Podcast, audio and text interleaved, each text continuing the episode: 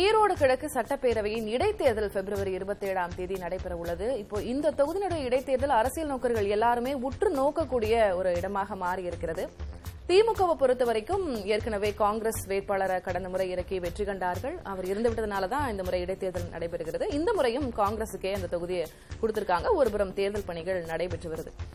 ஆனா அதிமுகவை பொறுத்த வரைக்கும் இது ஒரு மிகப்பெரிய கௌரவ பரீட்சையாகவே மாறி இருக்கிறது அப்படின்னே நம்ம சொல்லலாம்.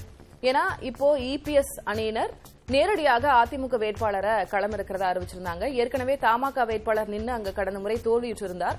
தமாகவிடம் நேரடியாக பேசி அவர்களோடு சம்மதம் வாங்கி கொண்டு அதிமுக வேட்பாளரை அவங்க களமிறங்க உறுதியா இருக்கிற நிலையில இன்றைக்கு ஓபிஎஸ் செய்தியாளர்களை சந்திக்கிறார். ஓபிஎஸ் அணியினர் சார்பாக நாங்க வேட்பாளரை களமிறக்குவோம் அப்படின்னு அவர் சொல்லியிருக்கிறார். ஒருவேளை என்னிடம் சமாதான பேச்சுவார்த்தை நடத்தி ஒருங்கிணைந்த அதிமுகவாக போட்டியிட தயாராக இருந்தால் நான் அதற்கு கையெழுத்திடவும் சம்மதம். ஒருங்கிணைந்த அதிமுகவாக களம் காண வேண்டும்ங்கிறதா எங்களுடைய அவா அப்படின்னு ஓபிஎஸ் சொல்கிறார். இன்னொரு புறம் பாரதிய ஜனதாவினர் ஒரு வேட்பாளரை களம் இருக்குன்னா அவர்களுக்கு எங்களுடைய ஆதரவை கொடுப்போம் அப்படின்னும் ஓ பன்னீர்செல்வம் சொல்கிறார். இப்படி இவ்வளவு நிலைப்பாடுகளை அவர் தெரிவிக்கிறார். ஒருபுறம் திமுக ஆளும் கட்சி அவர்களுக்கான ஒரு சில அட்வான்டேஜ் அந்த இடத்துல இருக்கு அப்படின்னாலும் கூட பொதுவாக கொங்கு அந்த ரீஜியன் அதிமுகவுக்கு சாதகமான ரீஜியனா பார்க்கப்படுது. இந்நிலையில எடப்பாடி பழனிசாமிக்கு இப்ப அவர் கண்ணு முன்னாடி இருக்கிற பிரச்சனைகள் நிறைய. ஒன்று திமுக எதிர்க்க வேண்டும். ஒருவேளை பாரதிய ஜனதாவினர் வேட்பாளர்களை நிறுத்தினா வேட்பாளர் நிறுத்தினாங்கன்னா அவங்களை எதிர்க்க வேண்டும். இப்போ ஓ பன்னீர்செல்வம் வேட்பாளர் நிறுத்துவதா இருக்காரு. அவங்களையும் எதிர்க்க வேணும் அப்படின்னு பலதரப்பட்ட பிரச்சனைகளை அவர் சந்திக்கிறார். இன்றைக்கு ஓபிஎஸ் பேசும்போது இந்த சமிக்கைகள் எல்லாம் நம்ம ஒரு சில சமிக்கைகள் எல்லாம் நம்ம பார்த்திருக்கலாம். இரட்டை இலை சின்னம் முடங்குவதற்கு நான் காரணமாகி அந்த வரலாற்று பிழை என் மேல் வர வேண்டாம் அப்படின்னு சொல்றாரு. சமாதான பேச்சுவார்த்தைக்கு இல்ல மீண்டும் இணையணும்னு கூப்பிட்டா நான் போக தயார் அப்படின்னும் அவர் சொல்லியிருக்கிறார்.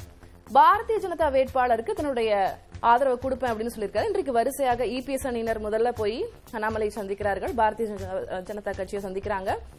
ஆதரவு கோருகிறாங்க. திரும்பி வராங்க.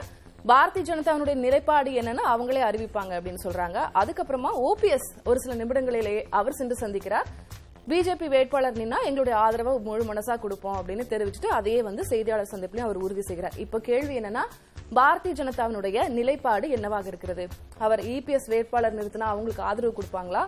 அப்ப இபிஎஸும் பாரதிய ஜனதா ஜனதாவும் ஒன்னா இருக்கிறதா அவங்க காட்டிக்குவாங்களா? இல்ல தனியாக ஒரு வேட்பாளரை நிறுத்துவாங்களா? அப்படி நின்னா ஓபிஎஸ் இவங்களுக்கு ஆதரவு கொடுத்து ஓபிஎஸும் பாரதிய ஜனதாவும் இவங்க தான் அதிமுக இவங்க தான் ஒன்னா இருக்கிறதா காமிச்சுக்குவாங்களா?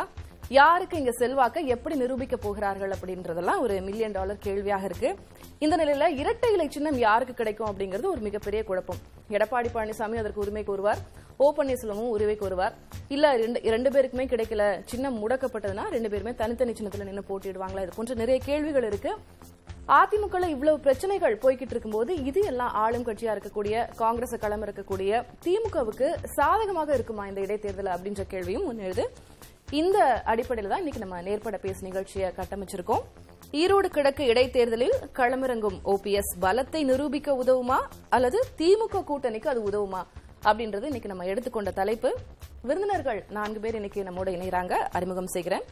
ஓபிஎஸ் ஆதரவாளர் திரு ஏ சுப்ரத்னம் இபிஎஸ் ஆதரவாளர் திரு கோ ஸ்ரீனிவாசன் அரசியல் விமர்சகர் திரு சுமன் ஸ்ரீராமன் மூவரும் நம்மோடு தொலைத்தொடர்பு வாயிலாக இணைகிறார்கள். மூத்த பத்திரிகையாளர் திரு ஜென் ராம் நம்மோடு அரங்கத்தில் இணைகிறார். விருந்தினர்கள் நால்வருக்கும் வணக்கம். திரு சுப்ரத்னம் உங்ககிட்ட இருந்து நான் தொடங்குறேன்.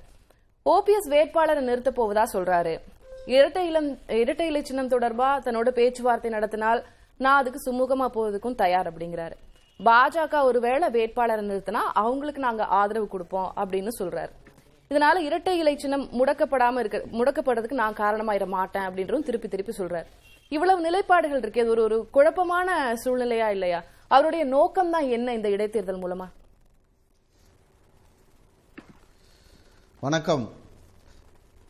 Options are open for pragmatic approach அதாவது எது உகந்ததோ இன்றைய இன்றைய அரசியல் சூழலுக்கு எது உகந்ததோ அந்த நிலைப்பாட்டை அருமையண்ணன் ஓபிஎஸ் அவர்கள் இன்றைய தினம் அறிவித்திருக்கிறார்கள். It is a master stroke இன்று நேற்றுக்கு நேற்று முன்தினம் ஏதோ இபிஎஸ் அவர்கள் நாங்கள் போட்டியிட தயார் என்று அறிவித்தவுடன் பத்திரிகைகளிலும் தொலைக்காட்சிகளிலும் அரசியல் விமர்சகர்களும் உச்சஸ்தானிக்கு சென்று ஏதோ ஓபிஎஸ் அவர்களுடைய அவருடைய அண்ணனுடைய ஒரு அப்ரோச் என்பது நிதானித்து நிதானித்து slow and steady wins the race என்று சொல்லுவோமே. எதையும் நிதானித்து தீர ஆலோசித்து தீர்க்க தரிசனமான முடிவு எடுக்கக்கூடியவர் அருமை அண்ணன் ஓபிஎஸ். காரணம் அவர் புரட்சித்தலை அம்மாவரிடம் நேரடியாக பயிற்சி பெற்றவர். அந்த அடிப்படையில் தேர்தல் தேதி அறிவித்து இன்றைக்கு தான் மூன்று நாட்கள் ஆகிறது. அவர் இபிஎஸ் அவர்கள் தன்னை முன்னிறுத்திக் கொள்வதற்காக அறிவித்தவுடன் ஏதோ ஓபிஎஸ்ஐ காணவில்லையே ஓபிஎஸ் என்ன நிறுத்துவாரா போய் விட்டாரா சரி, தனிமரமா என்னென்னமோ வார்த்தை. அதனால் தான் இன்றைக்கு நேற்றே அறிவித்தார் இரவு ஒன்பது மணிக்கு நாளை காலை எட்டு மணிக்கு நான் செய்தியாளர்களை சந்திக்கிறேன் என்று இந்த இது போன்ற அவதூறுகளுக்கெல்லாம் முற்றுப்புள்ளி வைக்கக்கூடியவர்களே எங்கள் கழகத்தின் ஒருங்கிணைப்பாளர் ஓபிஎஸ் அவர்கள் இன்றைக்கு பேட்டியை தூயவுடன் அதே போல் ஒரே நிமிஷம். இல்ல ஒரு இல்ல நான் கேட்டுறேன் கேட்டேன் இந்த இடைத்தேர்தல நீயா நானா? நீங்க பலசாலியா? நாங்க பலசாலியா? அப்படின்னு பார்க்கக்கூடிய ஒரு வாய்ப்பா தான் பயன்படுத்திக்கிறார் ஓபிஎஸ் ஒருங்கிணைந்த அதிமுக அப்படின்னு சொல்றதெல்லாம் இரண்டாம் பட்சம். இல்ல அப்படி இல்லைங்க மேடம். ஏற்கு கிளப்பி விடப்பட்ட புரளி இருக்கிறது இரண்டு நாட்கள். ஒரு அறிவித்து ரெண்டு நாட்கள் ஆகிறது? அண்ணன் சூழ்நிலைகளை பார்த்து நிதானித்து ஒரு என்னங்க?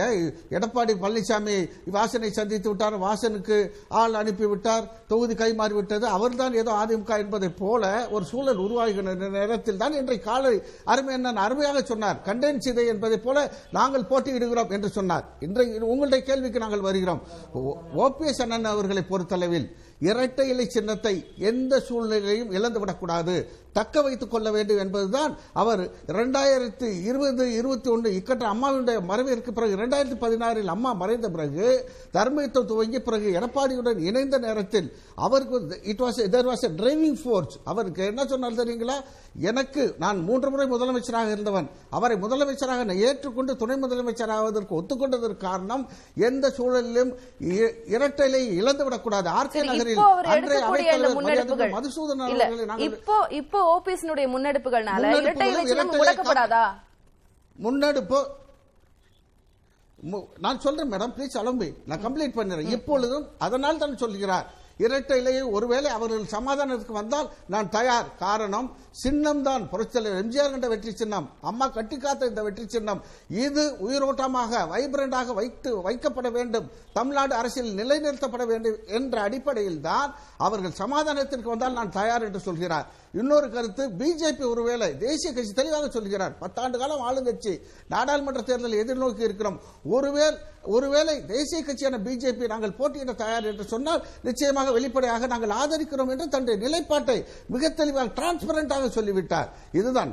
எனவே வந்து எந்த நிலையும் இரட்டை இலை சின்னத்தை இழக்க தயாரில்லை. நான் சமாதானத்துக்கு தயார். இரட்டை இலை முன்னிறுத்தி நாம் தேர்தலை சந்திப்போம் என்பது யதார்த்தமான இல்ல, நிலைப்பாடு. ஆனால் இன்றைக்கு. கேட்கிறீர்களே?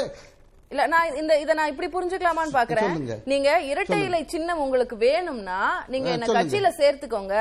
ஒருங்கிணைந்த அதிமுகவா இருக்கிறதுக்கு நான் உங்களுக்கு தேவை. அப்பதான் இரட்டை இலை சின்னம் உங்களுக்கு கிடைக்கும். அப்படி இல்லைன்னா நான் பாரதிய ஜனதாவுக்கு ஆதரவு கொடுத்துருவேன். அது உங்களுக்கு நெருக்கடி அப்படின்னு இபிஎஸ் அவர் ஒரு மறைமுகமா த்ரெட்டன் பண்றாரு அப்படின்னு பாக்கலாமா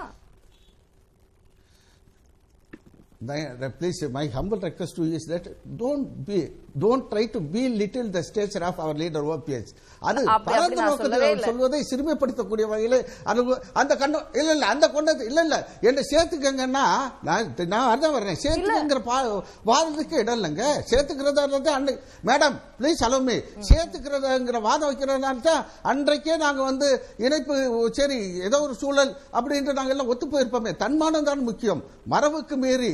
யதார்த்தத்துக்கு மீறி சர்வாதிகார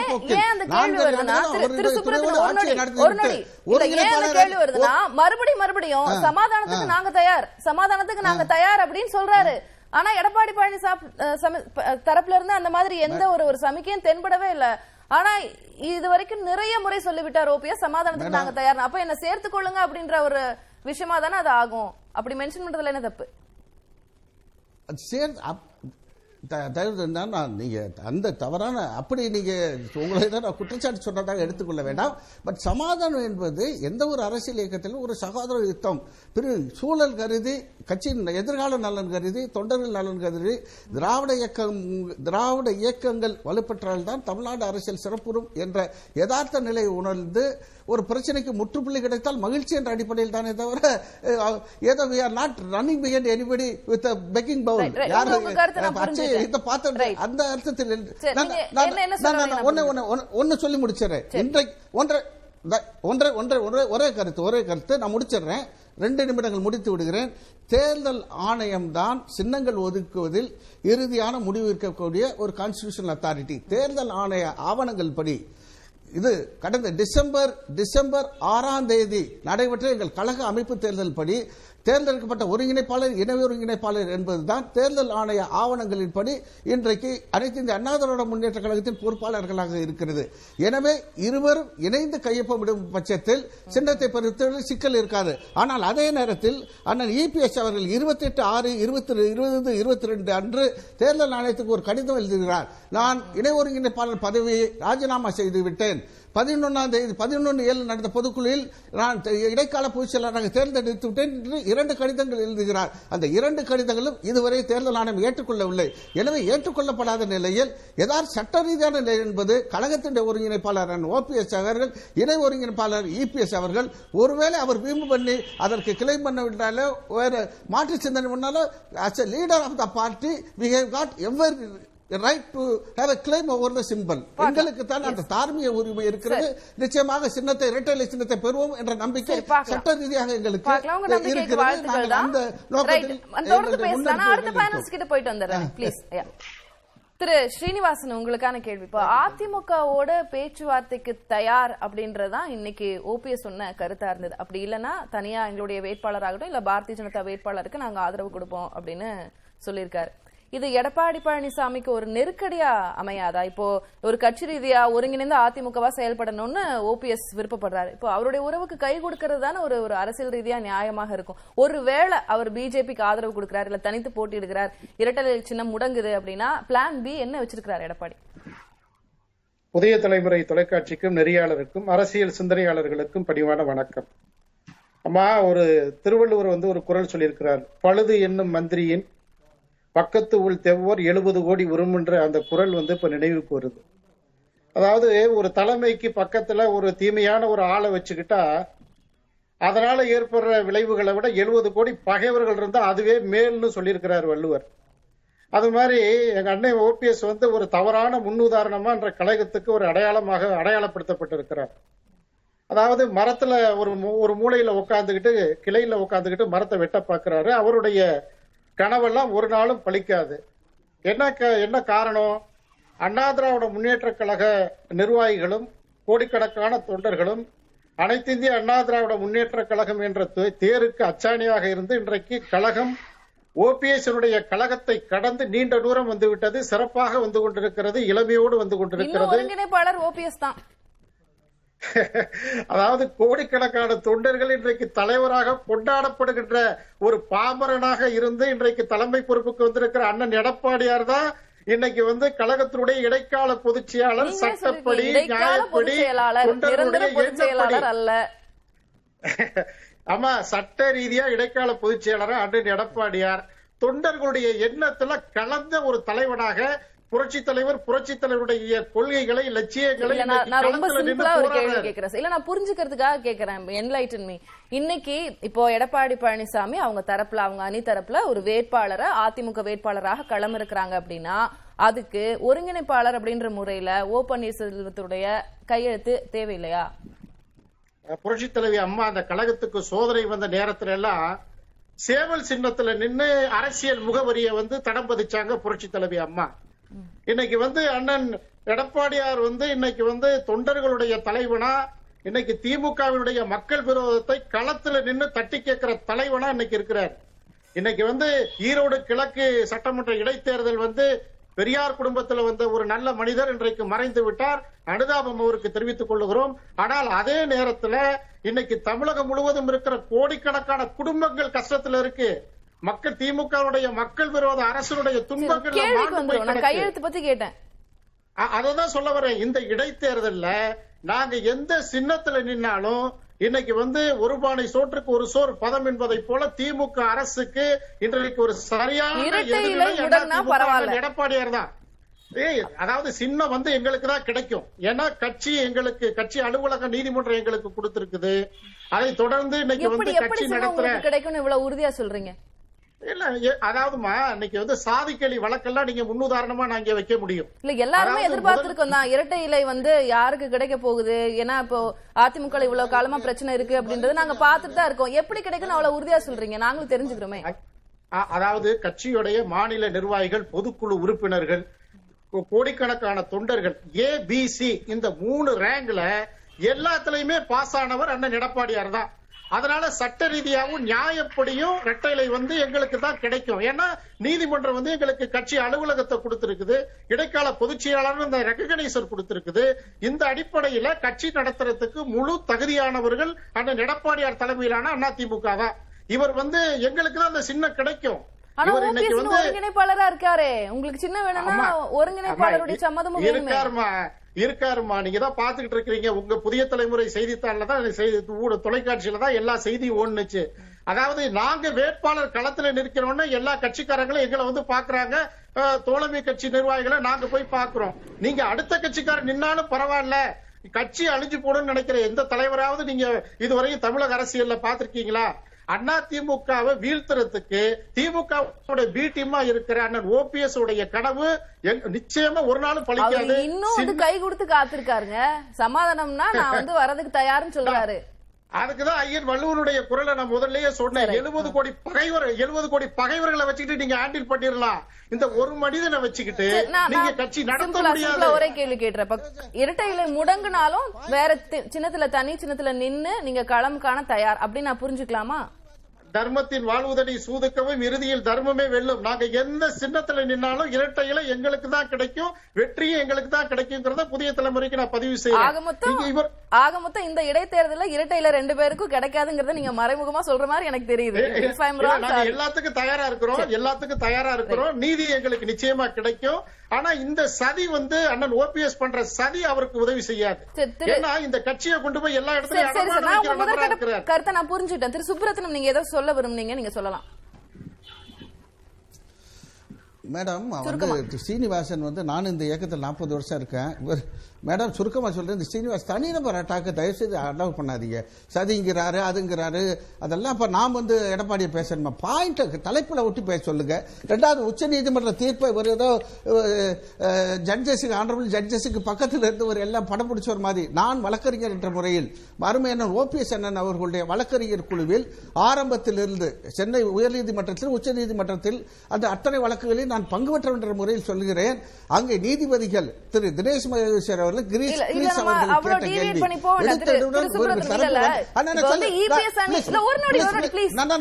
Sir, sir. ஓபிஎஸ் அணி இபிஎஸ் அணின்னு இருக்கு. இப்ப நம்ம அவங்கள தாண்டி அவங்கள. தாண்டி பேச முடியாது இல்ல நான் நீங்க அடுத்த அடுத்த ரவுண்ட்ல நம்ம பேசலாம். எஸ் நம்ம பேசலாம். எனக்கு ஓகே உங்களுடைய ஆதங்கம் எனக்கு புரியுது. நம்ம அடுத்த ரவுண்ட்ல பேசலாம். சார் ப்ளீஸ் அலோமி நான் அடுத்து நான் திரு ஜென்ராம் சார்ட்ட பேச வேண்டியிருக்கு. நான் வந்துடுறேன். இப்போ ஓபிஎஸ் வேட்பாளர் நிறுத்த போறதா சொல்றாரு. இந்த ஒரு விஷயம் திமுகவுக்கு சாதகமா இருக்குமா? ஏன்னா அதிமுக எப்படி இருக்கு இப்போ அப்படின்றது நமக்கு தெரியும்.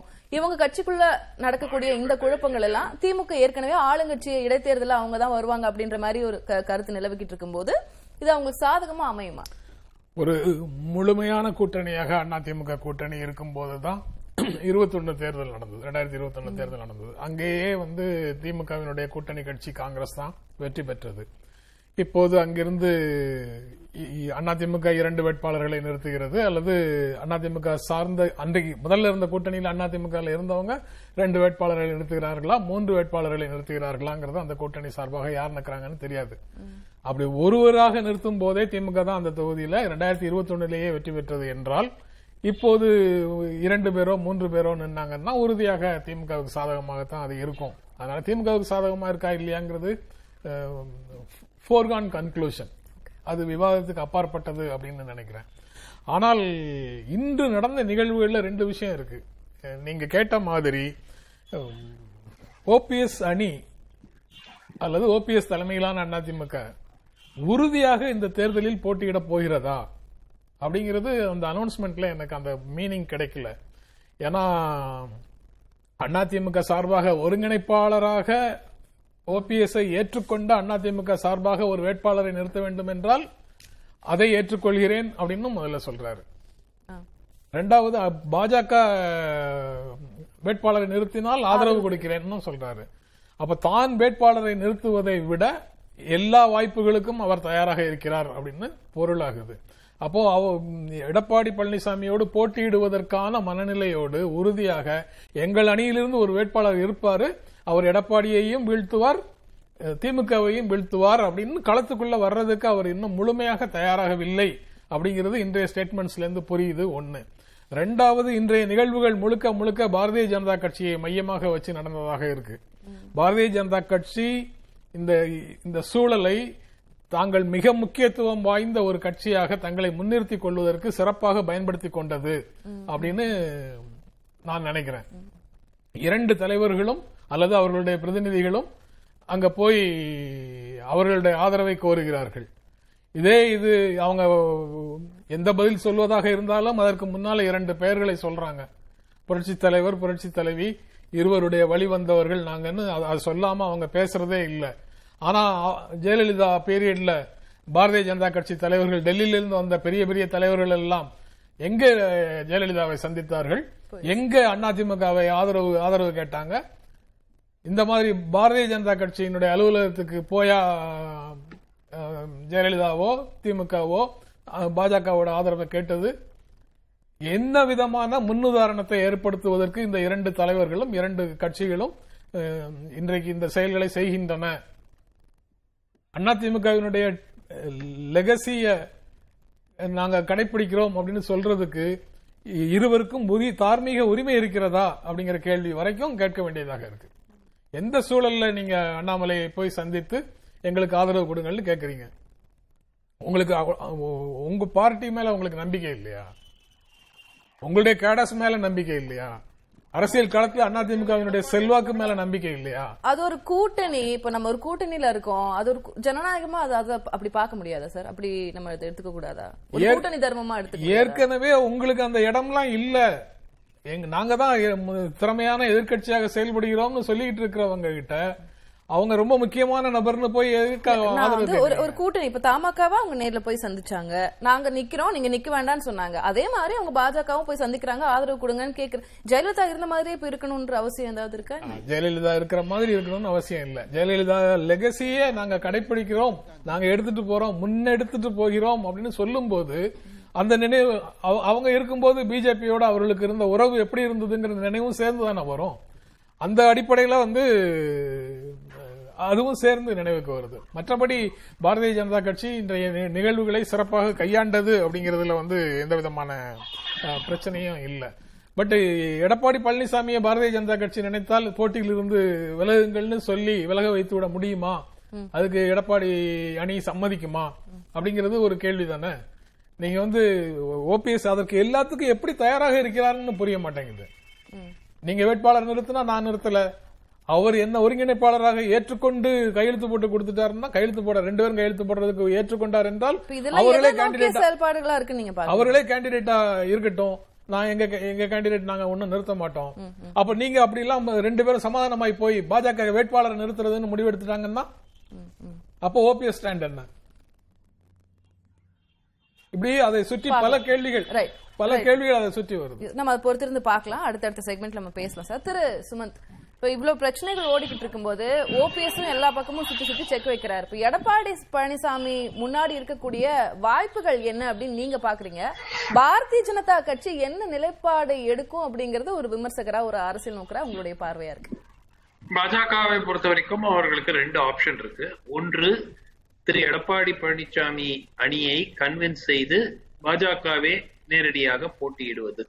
திரு எடப்பாடி அணியினுடைய ஆதரவுடன். அது ஒரு ஆப்ஷன் ஆனால் அந்த ஆப்ஷனை விட திரு எடப்பாடி உடைய கேண்டிடேட்டை சப்போர்ட் பண்றது ஆப்ஷன் டூ அதுதான் வந்து பேச்சுவார்த்தைகள் நடந்து கொண்டிருக்கின்றன. அடுத்த சில நாட்களில் அதற்கு முடிவு தெரிய வரும். சோ இந்த ரெண்டு ஆப்ஷன் தான் திரு எடப்பாடி பழனிசாமி முன் இருக்கிறது. ஏன்னா அவர் வந்து ஆக்சுவலா ஒரு ஒரு தைரியமான ஒரு முடிவை எடுத்திருக்கிறார்.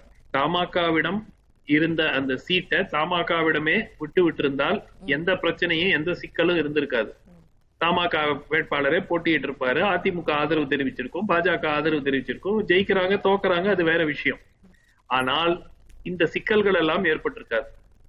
சோ இந்த தைரியமான முடிவு தமாக வேட்பா தமாக வேட்பாளர் போட்டியிட மாட்டார். அதிமுகவுக்கு தமாக ஆதரவு தெரிவிக்கும் அப்படிங்கிற டிசிஷனை திரு எடப்பாடி அவர்கள் முன்னிருந்து எடுத்து திரு வாசனோட பேசி அந்த முடிவு எட்டப்பட்டிருக்கிறது. அது எதுக்காக அந்த முடிவு? எதுக்காக வந்து அதிமுக வேட்பாளர் அங்க களம் இருக்கணும் அப்படின்ற முடிவு எடுத்தாங்க? அது தன்னுடைய பலத்தை காட்டவா இல்ல அதிமுகவால தான் திமுக இல்ல காங்கிரஸ் எதிர்க்க முடியும் அப்படிங்கறதுனாலயா? இல்ல இல்ல. நிச்சயமா வந்து தன்னுடைய சி தொடர்ந்து இந்த ஓபிஎஸ் உடைய பிரச்சனை வந்து இருந்துகிட்டு இருக்கு எடப்பாடி அவர்களுக்கு அப்படிங்கிற ஒரு ஃபீலிங்னால அவர் தன்னை தன்னை நிலைநாட்டிக் கொள்வதற்கு இது ஒரு ஆப்பர்ச்சுனிட்டியா பயன்படுத்திக் கொள்ளலாம். என்று முடிவெடுத்து இந்த முடிவை எடுத்திருக்கிறதா நான் பார்க்கிறேன். ஆனால் இதை முழுமையாக கொண்டு போய் நிறைவேற்றுவதற்கு இன்னும் ரெண்டு கண்டிஷன்ஸ் அவருக்கு தேவை. ஒண்ணு வந்து பாஜக ஆதரவு. பாஜக தன்னுடைய அஹ், வேட்பாளருக்கு ஆதரவு தெரிவிக்க வேண்டும். ரெண்டாவது இரட்டையிலை சின்னம் முடக்கப்படுமா முடக்கப்படாதா? அப்படிங்கிறது. இப்போ அஹ், அஹ், திரு ஓபிஎஸ் சார்பாக பேசிய நபர் அவர்கள் சொன்னது வந்து ஒரு ஒரு காம்ப்ரமைஸுக்கு அவர்கள் தயாராக இருக்கிறார்கள் என்று. ஆனால் திரு ஓபிஎஸ் எனக்கு தெரிந்தவரை இதுவரைக்கும் திரு எடப்பாடி பழனிசாமி தலைமையில் இயங்க அவர் தயார் என்று ஒரு முறை கூட சொல்லவில்லை. சோ அதை கூறாத வரைக்கும் என்ன காம்ப்ரமைஸ் என்றால் என்ன? சுமன் சார் சுமன் காம்- சார் சுமன் சார் அவர் தலைமை. கிடையாது அவர் தலைமை கிடையாது sorry correct yourself not under his leadership please correct yourself அதுதான் சார் நான் சொல்றேன். நீங்க இது வரைக்கும் அதை சொல்லலைங்கிறேன். எ ஃபார்முலா சார் நீங்க இல்ல சொல்லலைங்கிற இரட்டை கட்சி இரட்டை இரட்டை இலை இல்ல இல்ல, சார் இரட்டை இலைக்கு பாதகம் பங்கம் வந்து இல்ல, விடக்கூடாது ஒரு- நிமிஷம். சார். அந்த சார், அடிப்படையில் அவருடைய தலைமை அவருடைய தலைமையை leadership, ஏற்றுக்கொள்வேன் நீங்க. சொல்லலைங்கிறேன். கூட்டு சார் ஒரு நிமிஷம் சார் ஒரு நிமிஷம் சார். திரு எடப்பாடியுடைய தலைமையை ஏற்றுக்கொள்வேன் என்று ஓபிஎஸ் அவர்கள் இதுவரைக்கும் கூறவில்லை. கூறினால் தானே சார் உங்களுக்கு காம்ப்ரமைஸ் உங்களுக்கு ஒரு கட்சியில தொண்ணூறு சதவிகிதம் தலைவர்கள் பொதுக்குழு உறுப்பினர்கள் சட்டமன்ற உறுப்பினர்கள் ஒரு நபரை ஆதரித்து அவரை தலைவராக எடுத்து நியமித்திருக்கிறார்கள். இப்போ நீங்க வெளியே இருக்கும்போது காம்ப்ரமைஸ் என்று கூறுகிறீர்கள். ஆனால் காம்ப்ரமைஸ் என்றால் என்ன? இப்ப நீங்க எடப்பாடி வந்து தலைமை ஏற்றக்கூடாது ஏற்கக்கூடாது என்று கூறினால் அது காம்ப்ரமைஸ் எப்படி அவங்க ஏத்துப்பாங்க? நீங்க உங்களிடம் அவங்களிடம் தொண்ணூறு சதவிகிதம் கட்சி இருக்கிறது. சார் கூட்டு தலைமை இல்ல சார். அவங்க கூட்டு தலைமை வேண்டாம் என்ற முடிவு எடுத்து தானே திரு. எடப்பாடி பழனிசாமி இவ்வளவு தூரம் நகர்ந்து வந்திருக்கிறாரு. சோ நீங்க இல்ல காம்ப்ரமைஸ் என்று நீங்கள் நாங்க- கூறுவது என்ன? வேறு தலைமையா? இல்ல சார் காம்ப்ரமைஸ் என்று நீங்கள் சொல்றீங்க இல்ல, இல்லையா அதுக்கு அர்த்தம் என்ன. இல்ல இல்ல இல்ல காம்ப்ரமைஸ் என்று சொல்வது இந்த தேர்தலில் இரட்டை இலை சின்னத்தை முன்னிறுத்தி இரட்டை இலை சின்னத்தை ஃப்ரீஸ் ஆகாமல் பாதுகாப்பதற்கு ஏதேனும் வழி இருந்தால் அதற்கு நான் ஒத்துழைக்க தயார் என்று தான் பொருள் கொள்ள வேண்டும் இன்னொன்று அண்ணன் ஜென்ராம் சொல் அதாவது எடுத்தெடுப்புல. நிறுத்துகிறோம் என்றதன் நீங்க வேட்பாளரை போடல. ஆட்டோமேட்டிக்கா ரெட்டை இலை பாதுகாக்கப்படுமே பேசி போடலாம்? அவர் இது எப்படி ஒன் சைடு லேப் சைடடா லேப் சைடடா எப்படிங்க டெசிஷன் எடுக்க முடியும் சார்? லேப் சைடு அவர் அவர் அவர் என்ன எஜமாண்டரா அப்படி இல்ல இல்ல. சார் நீங்க இருவரும் அமர்ந்து ஏதாவது பேசி. ஏதாவது அது நான் வந்து என்ன அர்த்தம்? compromise. சார் காம்ப்ரமைஸ் என்ன சார்? நாங்கள் என்ன வேட்பா- காம்ப்ரமைஸ் சார், சார் நீங்க வேட்பாளரை சொல்லுங்க அறிவிக்கிறோம் காம்ப்ரமைஸ் நான் சொல்றேன். காம்ப்ரமைஸ்னா என்ன? இந்த எந்த சூழலிலும் இரட்டை இலை ஃப்ரீஸ் ஆகாமல் இரட்டை இலை வந்து ஃப்ரீஸ் செய்யப்படாமல் இரட்டை இலையை முன்னிறுத்தி அதிமுக என்ற ஒற்றை அமைப்பின் ஒற்றை குடையின் கீழ் தேர்தலை நிறுத்துவதுதான் எங்களுடைய முன்னுரிமை. அதற்கு வேட்பாளர் தலைமையை ஏற்றுக்கொள்வீர்களா? தலைமை கூட்டு அந்த பேச்சுக்கேடு அல்ல கூட்டு தலைமை தான் என்ன தலைமை அப்புறம். என்ன தலைமை. என்ன அது பத்தி பேசுறீங்க? அப்ப விடுங்க. விடுங்க. விடுங்க sir we will field our own candidate. We will field our sir, own candidate. அதுதான் சார். அப்ப- அப்ப compromise- the situation sir. Suman sir sir right திரு திரு given அவர். Sir, புரிஞ்சுட்டோம். சுமந்த் வந்து அவரோட கருத்தை முடிக்கட்டும். நம்ம நம்ம. தொடர்ந்து பேசலாம். அடிப்படையில அடிப்படையில திரு எடப்ப ஓபிஎஸ் அவர்களுக்கு இன்று இருக்கக்கூடிய ஒரு குறைந்த அளவு அங்கீகாரமே பாஜக அவரை ப்ராப் அப் பண்றாங்க அப்படிங்கிற காரணத்தினாலதான். பாஜக ஏதேனும் ஒரு காலகட்டத்துல அவர்கள் ரெண்டு பேருமே ஈக்குவலா ட்ரீட் பண்ற மாதிரி தான் ஈக்குவலா ஈக்குவலா. ட்ரீட் பண்ணல. இல்ல இல்ல. இந்த ரெண்டு முறை இன்ஃபேக்ட் அந்த ஜி டுவெண்ட்டி இன்விடேஷன் எல்லாம் திரு இபிஎஸ் அவர்களுக்கு தான் கொடுக்கப்பட்டது. இந்த பாஜக அதாவது அரசாங்கத்து வந்து அங்கீகாரம் அப்படிங்கிறது அதிமுக அப்படிங்கிறது எடப்பாடி பழனிசாமி. பாஜக அதை வந்து அவங்களுடைய தனிப்பட்ட நிகழ்ச்சிகள் எல்லாம் வந்து அவங்க ஓபிஎஸ் வந்து அழைக்கிறாங்க. அது வேற விஷயம். ஆனால் என்னை பொறுத்தவரை எடப்பாடி பழனிசாமி அவர்கள் பெரும்பாலான பொதுக்குழு உறுப்பினர்கள் தன்னிடம் இருக்கிறார்கள் என்பதை நிரூபித்து விட்டார் 62 ரெண்டு அவுட் ஆஃப் 66 சட்டமன்ற உறுப்பினர்கள் தன்னிடம் இருக்கிறார். மூன்று ஒரு நிமிஷம் இருங்கம்மா. முடிச்சிடுறேன் முடிச்சிடுறேன்? முடிச்சிடுறேன் முடிச்சிடுறேன். ஒரு ஒரு பதினைந்து நாட்களுக்கு ஒரு முறை ஒரு பிரம்மாண்ட பொதுக்கூட்டத்தில் அவர் வந்து கலந்து கொள்கிறார். பெருமளவுல தொண்டர்கள் வர்றாங்க. திரு ஓபிஎஸ் இது வரைக்கும் அந்த பிரம்மாண்டமான ஒரு பொதுக்கூட்டங்களை இது வரைக்கும் நடத்தவில்லை. திரு ஓபிஎஸ் இடம் பொதுமக்களிடையே அதிமுக தொண்டர்களிடையே ஆதரவு இருக்கிறது என்பதை அவர் இதுவரை நிரூபிக்கவில்லை. அதுதான் ஃபேக்ட் இனிமே நிரூபிப்பாரா நிரூபிக்க மாட்டாரா அது வேற. ஆனால் இன்றைய சூழலில் மக்களுடைய பர்செப்ஷன் என்னன்னா திரு. எடப்பாடி அவர்களிடம்தான் அதிமுகவினுடைய பெரும்பாலான தொண்டர்களும் தலைவர்களும் இருக்கிறார்கள் என்பது. அதன் அடிப்படையில காம்ப்ரமைஸ் இன்று திரு. ஓபிஎஸ் அதிகாரப்பூர்வமாக அது நீதிமன்றம் என்ன சொல்கிறதுங்கிறது வரை அவர் கட்சியிலிருந்து நீக்கப்பட்டிருக்கிறார். சோ காம்ப்ரமைஸ் என்றால் எந்த பேசிஸ்ல காம்ப்ரமைஸ் இப்போ ஒரு கட்சியில வந்து ஒரு முப்பது சதவீத வாக்கு வங்கி என்னிடம் இருக்கிறது. அந்த கட்சிக்கு நூறு ஓட்டு வருதுன்னா முப்பது ஓட்டு என்கிட்ட இருக்குன்னா நான் ஒரு ஒரு வலுவான பொசிஷன்ல இருந்து நான் ஆர்கியூ பண்ணலாம். இன்னைக்கு என்ன அட்வான்டேஜ் திரு ஓபிஎஸ்க்கு நீதிமன்றத்துல போய் இரட்டை இலையை முடக்க முடியும். ஆர் தேர்தல் ஆணையத்துக்கு போய் இரட்டை இலையை முடக்கிறதுக்கான வாய்ப்புகள் செய்ய முடியும். கட்சியை டேமேஜ் பண்றதுக்கு அவருக்கு வாய்ப்பு இருக்கிறதே தவிர கட்சியை வலுப்படுத்துவதற்கு என்ன வாய்ப்பு இருக்கிறது? அதை பத்தி அவங்க பேசவே மாட்டேங்கிறாங்களே. அவருடைய பலத்தை ப்ரூவ் பண்றதுக்கு அவரும் இந்த தேர்தலை ஒரு வாய்ப்பா பயன்படுத்துவாரு அப்படிங்கறத நம்ம பாக்குறது நம்ம பேசலாம் திரு திரு ஸ்ரீனிவாசன் அது உங்களுக்கான கேள்வி. இப்போ எந்த சின்னத்திலையும் நின்னு வெற்றி பெறக்கூடிய தைரியம் எங்களுக்கு இருக்கு. அந்த அளவுக்கு எங்களுடைய பலத்தை நாங்க நிரூபிப்போம் அப்படின்னு ஒரு நம்பிக்கையை தெரிவிச்சிருந்தீங்க. ஒருவேளை பாரதிய ஜனதாவுக்கு ஓபிஎஸ் ஆதரவு அளிக்கிற மாதிரி ஒரு கள சூழல் வந்து பாரதிய ஜனதாவும் ஓபிஎஸும் அப்படின்ற நிலைமையில அது இபிஎஸ்க்கு அது பாதகமா அமைஞ்சிடாதா ஏன்னா ஓபிஎஸ் பொறுத்த வரைக்கும் நான் ஒரு ஒரு எக்ஸாம்பிள் சொல்ல விரும்புறேன். கடந்த நாடாளுமன்ற தேர்தலில் முப்பத்தெட்டு தொகுதிகளை அதிமுக தோற்றுறது ஆனாலும் தேனியில ஒரு தொகுதியில தன்னுடைய மகன் அவர் ஓபிஎஸ் ஓபிஆர் வின் பண்ணாரு. ஓபிஎஸ் ஜெயிக்க வச்சிருந்தாரு. அவருடைய வந்து குறைச்சு எடை போடுற மாதிரி தெரியுதோ அப்படின்னு ஒரு சில அரசியல் நோக்கர்கள் கருதுறாங்க. ஓபிஎஸ் ஒரு த்ரெட்டாவே அமைவாரு. இபிஎஸ்க்கு பாதகமா தான் இருக்கும் அப்படின்னு சொல்றாங்க. அது எப்படி எதிர்கொள்ள தயாராகிறீங்க? எப்படி கையாள்வாரு எடப்பாடி? இல்ல ஓபிஎஸ் என்ன வேட்பாளர்லாம் போட வேணாம். இந்த சட்டமன்ற இடைத்தேர்தலில் ஓபிஎஸ் வேட்பாளர் அடிக்கட்டும் ஈரோடு கிழக்குல. அவரே நின்னாலும் கூட இன்னைக்கு வந்து அண்ணன் எடப்பாடியாருடைய வேட்பாளரை வெற்றி காட்டுவதற்கு யாராலும் முடியாது. அந்த அளவு களப்படி வந்து இன்னைக்கு அண்ணன் எடப்பாடியார் சிறப்பா செஞ்சுக்கிட்டு இருக்கிறாரு. அருமை அண்ணன் சுமந்த் அண்ணன் சொன்ன மாதிரி என்ன சமாதானம் நீங்க பேசுறீங்க? கட்சி அலுவலகத்தை உடைச்சிட்டு தர்ம யுத்தம் நடத்துவீங்க. தர்ம யுத்தம் நடத்திட்டு அது ஒரு மாதிரியான சமாதானம் இந்த நாடகம் எல்லாம் கோடிக்கணக்கான அதிமுக தொண்டர்கள் பார்த்து பார்த்துட்டு தான் இருக்கிறாங்க.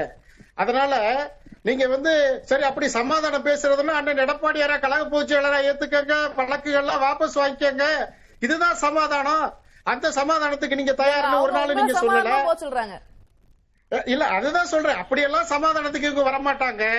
கட்சியை உடைப்பாங்க கட்சியில குழப்பத்தை ஏற்படுத்துவாங்க அதுக்கு பிறகு சமாதானம்பாங்க சார் நான் அண்ணன் சுப்புரத்தன் டென்ஷன் ஆகுறாரு. நான் என்ன சொல்றேன்னா அதாவது களப்பணிங்கிறது கோடிக்கணக்கான தொண்டர்களை நீங்க தான் தீர்மானம்லாம் நிறைவேற்று நீங்க ரெண்டு பேரும் இரட்டை குழல் துப்பாக்கியாக செயல்படுவார்கள். இவங்க தான் ஒருங்கிணைப்பாளர் இணை ஒருங்கிணைப்பாளர். இதுல மாற்றம் இல்ல. இன்னும் அஞ்சு வருஷத்துக்கு இவங்க தான். அதெல்லாம் நீங்க தானே பண்ணீங்க. அப்புறம் அவங்க கேள்வி கேட்க தானே செய்வாங்க. இல்ல இல்ல அதாவது ஒற்றை தலைமைன்றது தொண்டர்களுடைய குரலா ஒழிச்சதுக்கு பிறகு ஒரு மாடலேஷன் வேணும் கட்சிக்கு. அந்த கட்சிக்கு தொண்டர்கள் தான் அண்ணன் எடப்பாடியார் வந்து நான் வந்து கழக பொதுச்செயலாளரா வரப்போறேன்னு எந்த இடத்துலயும் சொல்லல. தொண்டர்கள்லாம் சேர்ந்து ஒரு முடிவு எடுத்து நீங்க இருக்கணும்னு சொல்றப்ப திமுக இன்னைக்கு களத்துல நின்னு எதிர்க்கிற தலைவனா இன்னைக்கு ஆற்றல் மிகுந்த தலைவனா அண்ணன் எடப்பாடியார் இருக்கிறாரு. அந்த பகுதியை நம்ம விடுவோம். நான் என்ன கேக்குறேன்னா இப்போ எடப்பாடி பழனிசாமி இப்ப ஆதரவு அவருடைய வேட்பாளரை இறக்குறாரு அப்படின்னாலும் இப்ப பிஜேபி ஆதரவு ஒரு வேட்பாளரை இறக்குறாங்கன்னா அவங்கள எதிர்க்கணும். ஓபிஎஸ் அவங்களுக்கு ஆதரவு கொடுக்குறாங்கன்னா அவங்களையும் எதிர்க்கணும். அப்புறம் திமுக எதிர்க்கணும். இவ்வளவு பிரச்சனைக்கு நடுவுல நம்ம வின் பண்றோம் அப்படின்னு ஒரு ரொம்ப நம்பிக்கையா சொல்றது கொஞ்சம் ஒரு ஓவர் கான்பிடன்ஸா இல்ல அது எப்படி கையாளுவீங்கன்னு நான் கேக்குறேன். என்ன பிளான் வச்சிருக்கீங்கன்னு கேக்குறேன். இல்ல இன்னைக்கு தமிழ்நாட்டுல நடக்கிற அத்தனை மக்கள் விரோத போக்கையும் கண்டிக்கிற ஒரே எதிர்க்கட்சி தலைவர். சட்டமன்றத்திலையும் மக்கள் மன்றத்திலையும் இன்றைக்கு வந்து களம் காணுகிற தலைவர். அதனால அந்த ஒரு தொகுதி இன்னைக்கு வந்து அதிமுக ஆட்சி இருந்தா நல்லா இருந்திருக்குமேன்ற மக்களுடைய இருபது மாத அந்த ஆட்சியினுடைய முடிவு இன்னைக்கு அண்ணன் எடப்பாடியார் மேல மிகுந்த நம்பிக்கையை கொடுத்திருக்குது. அதனால நம்பிக்கை. தொண்டர்கள்லாம் அதிமுகனா இன்னைக்கு எந்த வேட்பாளரை நிறுத்தினாலும் அண்ணன் பார்க்கலாம், வெற்றியை. தருவாங்கன்ற ஒரு நம்பிக்கை. எஸ் அந்த அந்த நம்பிக்கை அது பலிக்குதான்னு பார்க்கலாம். திரு சுப்ரத்னம் நீங்க குறுக்கிட விரும்புனீங்க நீங்க பேசலாம். டாக்டர் சுமந்த் ராமன் பேசுறப்ப ஜி டுவெண்ட்டி மாநாட்டுக்கு எடப்பா எடப்பாடி இபிஎஸ்க்கு தான் அழைப்பு வந்துச்சுன்னு சொன்னார். அப்படி கிடையாது. அதிமுக என்றுதான் to the to ADMK headquarters Royapettah சென்னைன்னு போட்டு தான் அழைப்பு வந்தது. அங்கே என்ன நடந்துச்சுன்னா மரியாதைக்குரிய நாடாளுமன்ற உறுப்பினராக இன்றைக்கு இருக்கக்கூடிய பத்தாண்டு கால துணை சபாநாயகராக இருந்த அண்ணன் தம்பிதுரை அவர்கள் அதை எடுத்துக்கொண்டு அங்கே சென்று தன்னுடைய குளவுட்டை கிளவுட்டை தனக்கு இருக்கக்கூடிய செல்வாக்கை பயன்படுத்தி அங்கே நாடாளுமன்ற விவகாரத்துறை அமைச்சர் தான் அனுப்பியது. அங்கே அவருடைய பெயரை போட்டு வாங்கி வந்து விட்டார். அதற்குள் அந்த ப்ராசஸ் முடிஞ்சது. When the matter was taken taken to the knowledge of முடிஞ்சு போனது. நீங்க அவர் கேள்வி கேட்டாரு, நீங்க அதுக்கு பதில் சொல்லிட்டீங்க, நான் எடுத்துக்கிறேன். ஒன்று முடிஞ்சது. இல்ல அதுக்கு பதில் சொல்லிட்டீங்கன்னா நம்ம இந்த விஷயத்துக்கு வந்துருவோம். ஈரோடு வந்துடுறேன். மேடம், மேடம், வந்துடுறேன். இல்ல. வந்துடுறேன் வந்துடுறேன். இப்ப இப்ப சமீபத்துல ரிமோட் ரிமோட் ஓட்டிங் மிஷின் காண்டி ரிமோட் ஓட்டிங் மிஷின் சம்பந்தமாக நடைபெற்ற டெல்லியில் தேர்தல் ஆணையம் கூட்டிய கூட்டத்திற்கு கழகத்தின் ஒருங்கிணைப்பாளர் என்ற முறையில் அருமையண்ணன் ஓபிஎஸ் அவர்களுக்கு அழைப்பு வந்து இரண்டு பிரதிநிதிகளை அனுப்புகள் என்று சொன்னதன் அடிப்படையில் தேர்தல் பிரிவு செயலாளராகிய வழக்கறிஞர் என்னையும் வழக்கறிஞர் திரு பிரகாஷ்குமார்களை அனுப்பி நாங்கள் இரண்டு பேரும் அவர் சார்பில் கலந்து கொண்டு அங்கே எங்களுடைய கருத்துக்களை செ- தெரிவித்து வந்திருக்கிறோம் பதிவு செய்து வந்திருக்கிறோம். தேர்தல் ஆணைய இது ரெக்கார்ட் படி இன்றைக்கும் சமீபத்தில் போன வாரம் நடந்த மீட்டிங்ல ஒருங்கிணைப்பாளர் அருமையண்ணன் ஓபிஎஸ் அவர்கள் தான் சுமந்த் அண்ணன் சொன்னாரு நீதிமன்ற தீர்ப்புப்படி எடப்பாடிக்கு தான் அதிகாரம்னு சொன்னாரு. அப்படி இல்ல டிவிஷன் பெஞ்ச் ஆர்டர்ல பேராகிராஃப் ஃபார்ட்டி நைன்ல தெளிவா சொல்றாரு. With regard to the post of the coordinator and co coordinator it was to decided by the single judge main suit it has be decided இந்த மெயின் சூட் அது appeal போயிருக்கு. ஒரு பக்கம் sir இப்ப வந்து எடப்பாடி பழனிசாமி தான் இடைக்கால இல்ல இல்ல ஒரு நான் சொல்லுறேன் இடைக்கால பொதுச் செயலாளராக எடப்பாடி பழனிசாமி தான். இருக்காரு. ஒருங்கிணைப்பாளரா ஓபிஎஸ் தான் இருக்காரு. அப்புறம் அப்பீல் போனது அது நமக்கு என்ன வருது நம்ம பொறுத்து தான் பார்க்கணும். இல்லம்மா அவர் சொன்னாரு நீதிமன்ற தீர்ப்புகளின்படி. கற்றறிந்தவர் திரு சுமந்த் ராமன் அவர் சொன்னார் நீதிமன்ற தீர்ப்படி அவர் தான் தலைவரா. அப்படி கிடையாது. நீதிமன்ற தீர்ப்பல்ல எலெக்ஷன் கமிஷன் ரெக்கார்ட் படி இன்றைக்கு கழகத்தின் ஒருங்கிணைப்பாளர் அண்ணன் ஓபிஎஸ் இப்பொழுது. நான் இங்க. அண்ணன் ஜென்ராம் சொன்னாரு தேடி போறாங்க. ஒரு நிமிஷம். நான் கிளாரிஃபை நான் பண்ணிடுறேன். நான் முடிச்சிடுறேன். அண்ணன் ஜென்ராம் பேஜ் ப்ளீஸ் வேணாம். I am not I am not yielding I am not yielding let me complete அருமை அண்ணன் ஜென்ராம் அவர்கள் சொல்ற பொழுது இவர்கள் வந்து ஒவ்வொரு அலுவலகமா கூட்டணி கட்சி அலுவலகத்துக்காக தேடி செல்கிறார்கள் என்று சொன்னார். ஒரே ஒரு செய்தி அவர் ஆயிரத்தி தொள்ளாயிரத்தி தொண்ணூத்தி எட்டாம் ஆண்டு புரட்சி தலைவி அம்மா அவர்கள் நாடா- நாடாளுமன்ற தேர்தலில் புரட்சி தலைவி அம்மா அவர்கள் நாடாளுமன்ற தேர்தலில் பார- பாரதிய ஜனதா கட்சி பாட்டாளி மக்கள் கட்சி மறுமலர்ச்சி திராவிட முன்னேற்ற கழகம் இப்படி அனைத்து கட்சிகளுக்கும் கூட்டணி அமைத்த பொழுது பெருந்தன்மையோடு அம்மா அவர்களே பாட்டாளி பாரதிய ஜனதா அலுவலகம் சென்றால் பாட்டாளி மக்கள் கட்சி அலுவலகம் சென்றால் மதிமுக அலுவலகம் சென்றால் அண்ணன் வைகோ அவர்கள் வாயில் வரை வந்து வரவேற்று சென்றார்கள். இது வந்து ஒரு கூட்டணியில் இலக்கத்தை உருவாக்குவதற்காக. ஏன் நாங்கள் செல்கிறோம்? நாங்கள் போகிறோம் இதையும் ஒரு- கம்பேர் பண்ண. முடியாது. அப்ப ஏடிஎம்கே இபிஎஸ் ஓபி அந்த மாதிரிலாம் பிரிச்சலாம் இல்ல. ஜெயலலிதா அம்மாவின் கீழ் ஒரே கட்சியா தான். தேர்தல் ஆணையம் உச்சநீதிமன்றத்தில் இருக்கக்கூடிய அதிமுக வழக்கு. இந்த இரண்டின் மீதும் இந்த ஈரோடு கிழக்கு இடைத்தேர்தல் எந்த மாதிரியான தாக்கத்தை ஏற்படுத்தும்னு நீங்க பாக்குறீங்க சார்? இல்ல தேர்தலால வரக்கூடிய உணர்வுகளை வச்சு நீதிமன்றமோ தேர்தல் ஆணையமோ இல்ல அது முடிவெடுக்கும் புஷ் பண்ணுவாங்கல்ல இந்த பக்கத்துல இருந்து? இந்த கிரைசிஸ வந்து பிரிசிப்டேட் பண்றாரு. எடப்பாடி பழனிசாமி அதை பிரிசிப்டேட் பண்றாரு. நாளைக்கு வரக்கூடிய விஷயத்த இன்னைக்கே வந்து தெரிஞ்சுக்குவோம் அப்படின்னு பாக்குறாரு. இன்னைக்கு தெரிஞ்சா அதுக்கு தகுந்த மாதிரி அவங்க வந்து போல்டா வேற ஸ்டெப் எடுக்கலாம் அப்படிங்கிற நிலைமைக்கு அவர் போறாரு. அவர் நிக்கிறாரு நிக்க போறாரு. அவரும் ஃபார்ம் ஏ ஃபார்ம் பி கையெழுத்து போட்டு இரட்டையில கேட்பாரு ஓபிஎஸ் கண்டெஸ்ட் பண்ணா ஓபிஎஸ் உடைய அணிக்காக அவர் கையெழுத்து போட்டு ஃபார்ம் ஏ ஃபார்ம் பி கொடுத்து அவரும் கேட்பாரு இரட்டையிலை. யாராவது யாராவது ஒருத்தருக்கு கொடுக்குறாங்களா இல்ல முடக்கிறாங்களாங்கிறது என்ன செய்ய போறாங்கன்னு எலெக்ஷன் கமிஷன் வச்சு தான் பார்க்கணும்.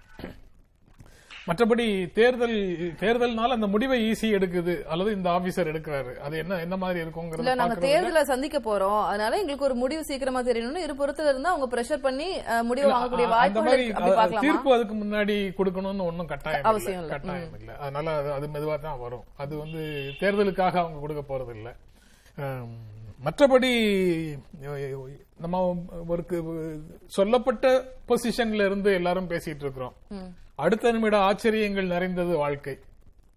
அதனால மாறி சுமன் சொன்ன மாதிரி டாக்டர் சுமன் சொன்ன மாதிரி இபிஎஸ்க்கு ஆதரவு கொடுத்துட்டாங்க பிஜேபின்னு வச்சுக்கோங்க. ஓபிஎஸ் என்ன செய்ய முடியும்? ஓபிஎஸ் வந்து ஒரு கேண்டிடேட்டை போட்டு தான் ஆகணும். இல்லைன்னா அவர் வந்து இபிஎஸ் ஆதரிக்கிறாருன்னா இந்த அவரை மதிக்காமல் வெளியே அனுப்புன இபிஎஸ் ஆதரிக்கிறார்னு பொருள். திமுக ஆதரிக்கிறாருன்னா அதிமுகவினுடைய எதிர்நிலையில போய் நிக்கிறாருன்னு அர்த்தம். அவங்க பி டீம்னு சொல்றதெல்லாம் சரி சரின்னு ஆயிடும். அதனால அவர் வந்து ஒரு இக்கட்டான நிலைமைக்கு ஆளாவாரு. அதனால அவர் கேண்டிடேட் போடுறது ஒருவேளை பிஜேபி ஒரு போட்டியாளரை நிறுத்தி ஓபிஎஸ் ஆதரவு கொடுத்து இவங்க ஒரு இணக்கமா போயிட்டாங்கன்னா? பிஜேபி ஒரு கேண்டிடேட்டை நிறுத்தினா ஓபிஎஸ் ஆதரிச்சிருவாரு. அதுல ஒன்றும் பிரச்சனை இல்ல. மற்றபடி அந்த பொசிஷன் வந்து எல்லா எல்லா விதமான ஆப்ஷனுக்கும் தயாராக இருக்கிறாருங்கிறத அதனாலதான் சொல்றோம். இப்போ ஏடிஎம்கே பொறுத்த வரைக்கும் இந்த தேர்தல் நம்பர் டூ பொசிஷன் யாரு? அதாவது நான் எலெக்ஷன் ரிசல்ட்ல சொல்றேன். அதுக்கான போட்டியை அப்படின்னே கிட்டத்தட்ட தன்னுடைய பலம் முக்கியம். அப்படித்தான். நீங்க வந்து சீட்டே சின்னமே கொடுக்கலன்னா கூட இந்த எலக்டரேட்ட மக்களை வந்து ஃபேஸ் பண்றதுங்கிற முடிவோட அவர் இருக்கிறார். நம்பர் டூல எத்தனை வாக்கு? எவ்வளவு வாக்கு வித்தியாசம்? எனக்கு சின்னம் கொடுக்காமல் செய்து விட்டார்கள் அப்படிங்கறத கேம்பெயினா எடுத்து பிரச்சாரமாக எடுத்துட்டு போவாரு. அதுல சிம்பதி கிடைக்குதுன்னா சிம்பதியும் எடப்பாடி பழனிசாமி அணிக்கு அதை பெறுவதற்கு முயற்சி செய்யும். அதுக்கப்புறம் சுப்ரத்னம் சார் சொன்ன மாதிரி இரண்டு மூன்று முறை சொல்லிட்டாரு. இங்கேயும் பிற இடங்கள்லயும். சின்னம் பறிபோகாமல் இருப்பதற்காக நாங்கள் சேர்ந்தோம் அப்படின்னு சொல்றாரு. ஆனா ஓபிஎஸ் அவர்கள் வந்து இந்த மாதிரி சொல்லல. பிரதமர் நரேந்திர மோடி சொன்னதுனாலதான் டெப்டி சிஎம் ஏற்றுக்கொண்டேன் அப்படின்னு சொன்னாரு. இந்த சின்னத்துக்காக நான் சேர்ந்தேன்னு அவர் அவர் வந்து நாங்களும் நிறைய. இடத்துல ஒளிபரப்பியிருக்கோம். சொல்ல சொல்லல. அதற்கு பிறகு தொண்ணூத்தி எட்டு எல்லா பார்ட்டி ஆபீஸுக்கும் போனது பெருந்தன்மையாக போனாங்கன்னு அவரே சொல்றாரு. கரெக்ட் தான். ஆனா அந்த தேர்தல் அந்த அந்த அந்த அந்த கெஸ்டருக்கெல்லாம் பிறகுதான் நான் சொன்ன விஷயங்கள்லாம் நடந்தது. ஜார்ஜ் பெர்னாண்டஸ் ஜார்ஜ் பெர்னாண்டஸோ. ஜஸ்வந்த் சிங்கோ எல்லாரும் வந்து அவர்களை சந்திப்பதற்காக சென்னையில காத்திருந்தது எல்லாம் அதுக்கப்புறம் தான் நடந்தது. அது ஒண்ணு.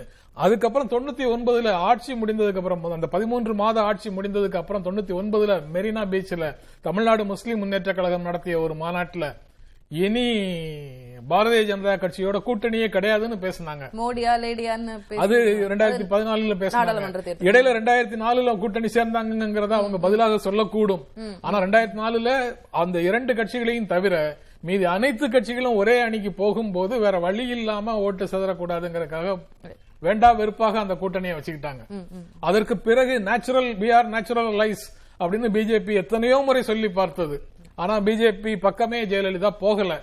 ஆனால் இன்றைக்கு நடந்த நிகழ்வுகள் வந்து அதிமுக செய்த மாதிரி இல்ல. இரண்டு தரப்பை சேர்ந்தவர்களும் பாஜகவின் ஆதரவு- ஆதரவுக்காக பாஜகவின் அலுவலகம் போய் காத்து கிடக்கிறார்கள். மாறி இருக்கு காட்சிகள் நிறையவே மாறி இருக்கு திரு திரு சுமந்த். இப்ப இரட்டை இலை சின்னம் அதிமுக மீதான அதிகாரத்தை தக்க வைப்பது தொடர்புல இந்த இரண்டு விஷயங்கள் தொடர்புல எடப்பாடி பழனிசாமி பொறுத்த வரைக்கும் இது எவ்வளவு முக்கியமான தேர்தல் அவருக்கு? நிச்சயமா இது ஒரு முக்கியமான தேர்தல். ஆக அவர் மாற்றிக்கொண்டு விட்டார். முக்கியமாக தேர்தலாக இருந்திருக்க வேண்டாம். ஒருவேளை அவர் தமாகாக்கு ஆதரவு தெரிவிக்கிற நீங்களே கே யுவராஜாவனுக்கு சொல்லுங்க அப்படின்னு சொல்லிட்டு எல்லாரும் அவருக்கு ஆதரவு தெரிவிச்சிட்டாங்கன்னா அது வந்து ஒரு ஒரு பெரிய முக்கியத்துவமே இருந்திருக்காது இந்த தேர்தல்ல. வெற்றி பெற்றாலும் தோல்வி அடைந்தாலும். ரெண்டாவது இடத்துக்கான வார் தானே இது? இல்ல இல்ல ரெண்டாவது இடத்துக்கான வார்னா தமாக போட்டியிட்டா எங்க வாருக்கு பிரச்சனையே கிடையாது. எல்லாரும் இவர்களுக்குள்ள ப- குழப்பம் வருவதற்கான வாய்ப்பு இல்லை இரட்டை இலை முடங்குறதுக்கு வாய்ப்பு இல்லை சோ இப்போ வந்து திரு இபிஎஸ் அவர்கள் ஒரு தைரியமான ஒரு முடிவை எடுத்திருக்காரு. அந்த முடிவு வந்து இப்ப பாஜக கையில ட்ரம்ப் கார்டு இருக்கு.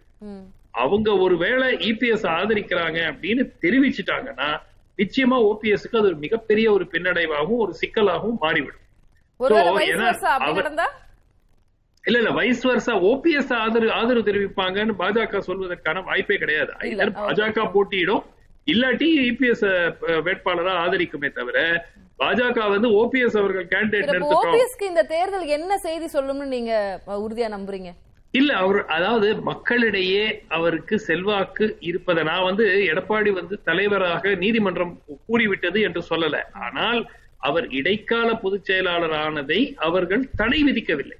அதற்கு தடை விதிக்கவில்லை. சோ அதுதான் நான் சொன்ன பாயிண்ட் மிக முக்கியமாக எடப்பாடி அவர்கள் மக்களிடையே தொண்டர்களிடையே செல்வாக்கு இருக்கிறது என்று தினமும் காட்டிக் கொண்டிருக்கிறார். திரு. ஓபிஎஸ் இதுவரைக்கும் அதை காட்டிக் கொள்வதற்கு நமக்கு எவிடன்ஸ் கொடுக்கல.